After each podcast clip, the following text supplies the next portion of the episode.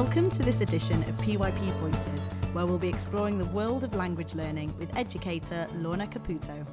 Lorna is based in Switzerland at the International School of Zug and Luzern, where she holds the position of coordinator for first language and English as an additional language across the IB continuum.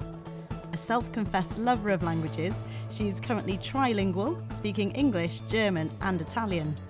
Join us as we explore opportunities for celebrating and enhancing linguistic diversity within your school through practical ideas and examples from Lorna's own experience.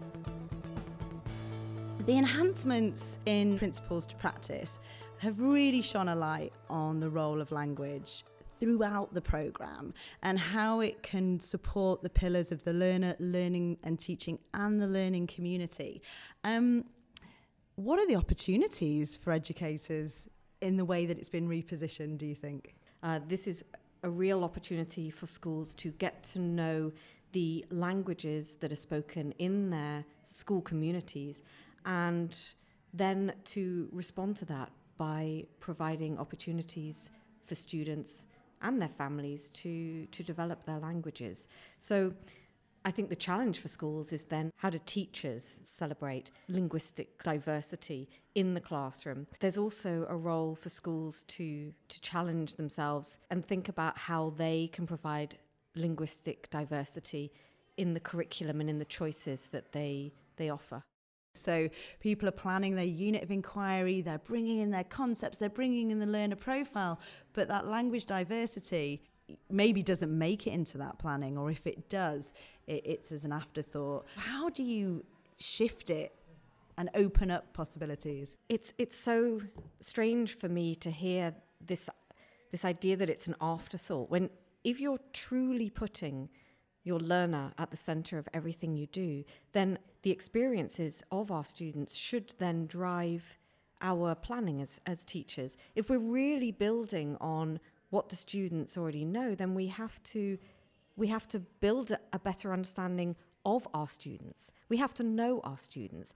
And then from that, as a teacher, you should be um, using that diversity, using that those experiences to then shape um, the learning engagements. So I think, for example, you know, if you know that you have, uh, if, if you have students who have, um, you know, a range of different languages in your classroom, then you should be thinking about how your learning engagements or your units, even your program of inquiry, how that reflects those different languages. So if we really do honor the experiences that our children have before they come to us, then if they have come from other schools or locations and they have acquired other languages, how do we also provide support for them to nurture and grow in those languages as well? We shouldn't be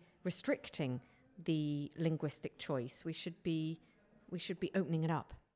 When you talk about honoring and celebrating and knowing your students, I'm thinking about the the voice in voice choice and ownership. Do you think that's a way in for teachers now?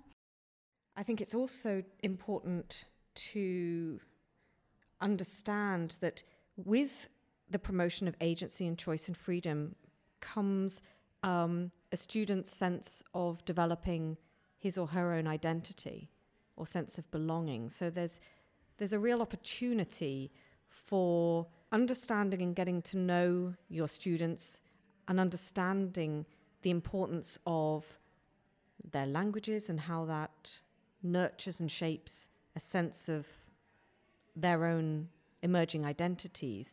And on a very practical level, mm-hmm. what might that look like in a school? What kinds of things could a school be doing that really, from day one, honours and celebrates that journey and that story of the students and their family? I recently saw a, a really interesting um, conference presentation on linguistic landscapes. Mm. And that was quite exciting. So, if we see the school as a landscape, then how is that diversity, the linguistic diversity, actually represented in that landscape? When you go on the journey through corridors and classrooms, is that linguistic diversity present? Is the host language present? Are variations of language honoured? if we talk about English, for example, one of the things I've explored recently is whose English is it? You know, we, we need to think more about world Englishes, about variations, about dialects. If we talk about this, this idea of agency, voice, and choice, and we're shifting the student as the center, then to what extent do our um, landscapes, our school landscapes, also put students at the heart when we're thinking of how they're displaying? Mm. Can they see mm. themselves yeah. in that exactly is landscape? It, is it yeah exactly? Does it reflect who they are, um, or or not? And you, you are no doubt um, a language specialist and, uh, and a lover of languages. But anyone who's familiar with the PYP scope and sequence for language will know that the message is um, all teachers are teachers of languages. How can every teacher really embrace themselves as a teacher of language? One of the things that teachers can do is actually be curious about languages. Be curious about the languages spoken in the you know where the schools are located, but also be curious about the languages uh, of their students, the languages of the families. One of the ways that teachers can do this is in their classrooms, they can create language profiles. So, surveying your family, surveying the students, finding out what languages they, um, they have at home, but also what languages they've learnt before. So, there's this idea that we don't just make assumptions about certain languages or experiences, that we actually ask them to, to write down you know, even languages they'd like to learn, languages they've they're interested in. So so that's one. And then of course just trying to but we we talk about a language rich environment. So language rich environment means a multilingual language rich environment not just provide not just having lots and lots of books in one language but actually thinking about the role that your environment has in honoring, promoting, and reflecting the the, the multilingualism of the students. So teachers can very much look at their classroom and say, okay, these are little things that I can do. Put up word walls, interactive word walls, you know, variety of books in other languages. These are all just practical suggestions. Or students uh, making posters that explore this a kind of linguistic identity. Okay, so that, that's sort of one. Another uh, thing that they can do is really thinking carefully about what it means to learn through a language. So, on the one hand, you've got this curiosity about all the languages in your class, all the languages of your students, but then teachers need to step back a bit in their planning and think about okay, how do we, what does it mean to learn through this language? What is the language required for this unit? What's the specialist terminology?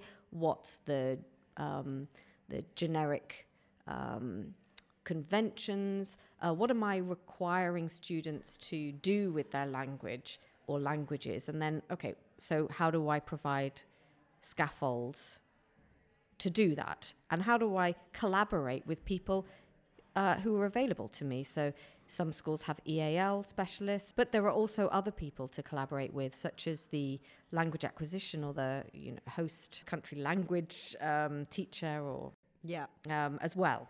So not to to do this in isolation. Absolutely. And the final um, suggestion I would say is for teachers to not be frightened about learning about language. So actually learning about some of the the, the theories, some of the current discourse around language acquisition in multilingual international contexts. A lot of universities are now trying to sort of create bridges between uh, research institutes and then schools. So actually use reach out um, to people so that you can understand some important um, theories within the IB, such as typical multilingual um, behaviors such as uh, language mixing or translanguaging, for example, but also things like um, uh, the effect of language exposure on language acquisition. So we've got language variation, different forms of languages, language exposure, that's another really critical one to learn about. I would definitely suggest looking at this idea of dynamic multilingualism, this notion that languages all work together, that they're not separate. Um, there's a lot of exciting discourse at the moment with, with languages, so I would say don't be, don't be frightened. Reach out within the IB community to other IB educators. If you're an administrator, to sort of, I think, trust your staff to be able to run with some of these um, theories and what they might mean or what they might look like in their school context. If you have a group of educators and you say, go and explore world Englishes or go and explore language exposure, go and explore language attitudes, go and explore linguistic landscapes, they will come back to you and say, you know, we explored it, we looked into it, we investigated it. This is what we saw. These are the questions we have. That is really dynamic. And I think when you can give your staff those opportunities to engage with theory, then that also means that your your school community will go a kind of deeper dive mm. into multilingualism. And in fact, everything you've said there about being curious, language rich environments, and essentially teacher action research and inquiry, it's really going back to the fundamentals of the programme, you know, the approaches to teaching.